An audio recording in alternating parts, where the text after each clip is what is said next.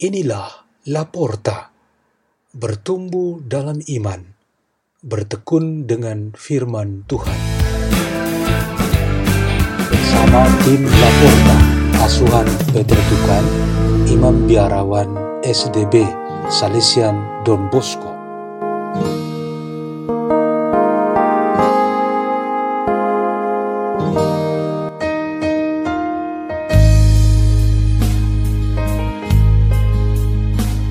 Bacaan, bacaan dan renungan Sabda Tuhan Hari Minggu Biasa ke-18 2 Agustus 2020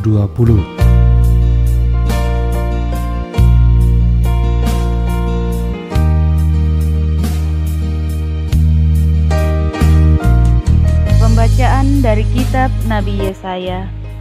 Beginilah firman Tuhan Hai kamu semua yang haus, marilah dan minumlah dan kamu yang tidak mempunyai uang, marilah, terimalah gandum tanpa uang pembeli dan makanlah. Minumlah anggur dan susu tanpa bayar. Mengapa kamu belanjakan uang untuk sesuatu yang bukan roti? Dan mengapa upah jeripayahmu kau belanjakan untuk sesuatu yang tidak mengenyangkan? Dengarkanlah aku maka kamu akan mendapat makanan yang baik, dan kamu akan menikmati sajian yang paling lezat. Sendengkanlah telingamu, dan datanglah kepadaku. Dengarkanlah, maka kamu akan hidup.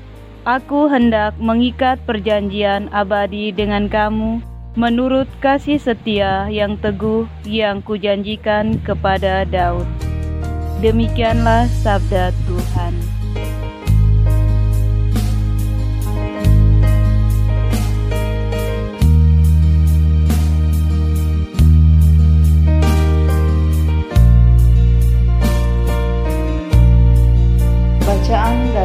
Surat Rasul Paulus kepada jemaat di Roma.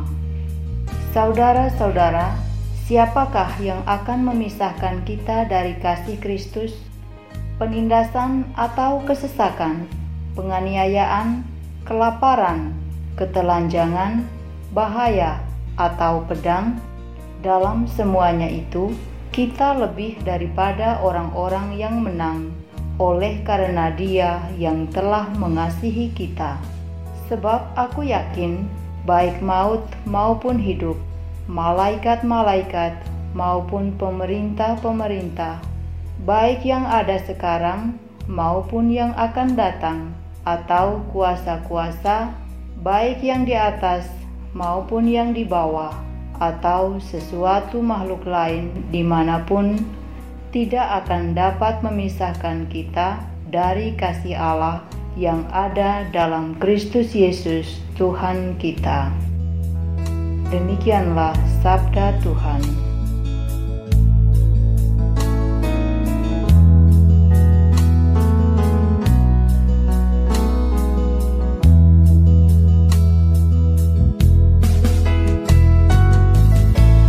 Injil Yesus Kristus menurut Matius bab 14 ayat 13 sampai 21.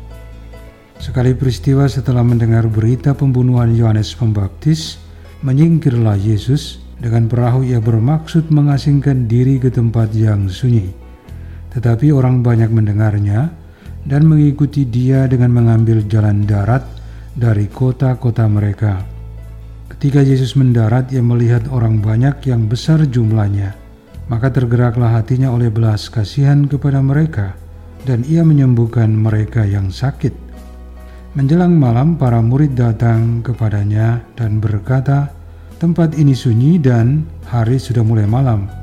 Suruhlah orang banyak itu pergi, supaya mereka dapat membeli makanan di desa-desa." Tetapi Yesus berkata kepada mereka, "Tidak perlu mereka pergi, kamu harus memberi mereka makan." Jawab mereka, "Pada kami hanya ada lima buah roti dan dua ekor ikan." Yesus berkata, "Bawalah kemari." Lalu disuruhnya orang banyak itu duduk di rumput. Setelah itu Yesus mengambil kelima roti dan kedua ikan itu. Sambil menengadah ke langit, diucapkannya doa berkat. Dibagi-baginya roti itu dan diberikannya kepada murid-muridnya. Para murid lalu membagi-bagikannya kepada orang banyak. Mereka semua makan sampai kenyang. Kemudian potongan-potongan roti yang sisa dikumpulkan ada 12 bakul penuh yang turut makan kira-kira 5.000 orang pria, tidak termasuk wanita dan anak-anak. Demikianlah Injil Tuhan.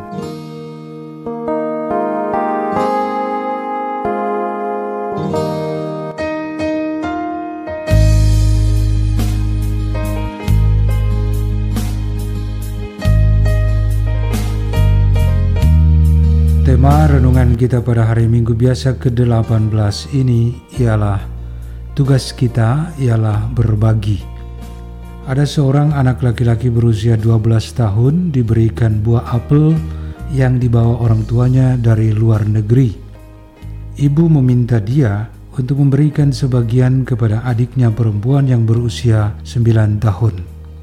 Sebelum melakukan itu, ia bertanya dahulu kepada ibunya, "Mak, sebaiknya aku bagi sama adik atau berikan adik apel itu? Ibunya agak bingung dengan pertanyaan anaknya itu. Maka anak itu menjelaskan kepada ibunya bahwa kalau ia membagi apel itu, maka ia akan membagikannya menjadi dua bagian, bisa sama besar atau tidak sama besar bagian-bagiannya untuk dirinya dan adiknya. Sedangkan kalau ia memberikan apel itu berarti ada kemungkinan ia dapat memberikannya semuanya atau tidak memberikan sama sekali. Ibu sangat bangga dengan kemampuan berpikir anaknya tersebut. Bersama ibu tersebut, kita semua dapat memberikan apresiasi dan persetujuan kita kepada bocah laki-laki tersebut. Ada sebagian dari kita memiliki keyakinan sebagai dasar perbuatan kasihnya kepada orang lain, yaitu tanggung jawab atau tugas kita untuk berbagi karunia-karunia yang ada pada kita. Tuhan yang mempunyai kekuasaan dan kemampuan untuk memberikan kita yang pantas dan tepat sesuai dengan keadaan dan panggilan kita masing-masing. Kita sesungguhnya tidak perlu merepotkan diri untuk memberi dan berusaha sekuat tenaga untuk memberi, tetapi kita perlu cukup kebaikan dan kemurahan hati untuk berbagi yang sudah kita miliki. Keyakinan seperti ini sangatlah penting karena hal ini sejalan dengan perutusan kita sebagai para pengikut Kristus. Karunia dari Tuhan bagi kita adalah cukup kepada setiap orang untuk dapat menjalani hidupnya di dalam dunia ini. Santo Paulus berkata di dalam suratnya kepada jemaat di Roma, bahwa karunia itu berwujud dalam cinta kasih Kristus kepada kita. Kitab Nabi Yesaya dalam bacaan pertama hari ini menegaskan hal yang sama, yaitu karunia perjanjian abadi antara Tuhan dengan kita yang berwujud dalam kasih setia yang teguh yang telah dijanjikan sejak dahulu seperti yang dilakukannya kepada Daud. Dengan menyadari bahwa kita memiliki karunia-karunia tersebut, kita hendaknya percaya untuk dapat membagikannya. Meskipun yang ada pada kita hanya sedikit, seperti lima roti dan dua ikan yang dikisahkan di dalam Injil pada hari ini, kita tentu rela untuk membagikannya. Persoalan apakah mencukupi kita sendiri dan orang lain jika yang sedikit itu dibagi-bagikan? Hal itu adalah pekerjaannya Tuhan yang memberikan. Tuhan berkuasa melakukannya. Tuhan berkenan melipat gandakan itu ketika kita memiliki semangat kasih, sukacita, dan rela untuk berbagi, sehingga tanpa kita duga, keajaiban ilahi terjadi. Marilah kita berdoa dalam nama Bapa dan Putra dan Roh Kudus. Amin.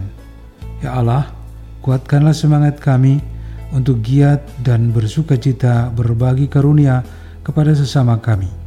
Bapa kami yang ada di surga, dimuliakanlah namamu, datanglah kerajaanmu, jadilah kehendakmu, di atas bumi seperti di dalam surga. Berilah kami rezeki pada hari ini dan ampunilah kesalahan kami, seperti kami pun mengampuni yang bersalah kepada kami. Dan janganlah masukkan kami ke dalam pencobaan, tetapi bebaskanlah kami dari yang jahat. Amin. Dalam nama Bapa dan Putra dan Roh Kudus. Amin. Porta, la porta, la porta.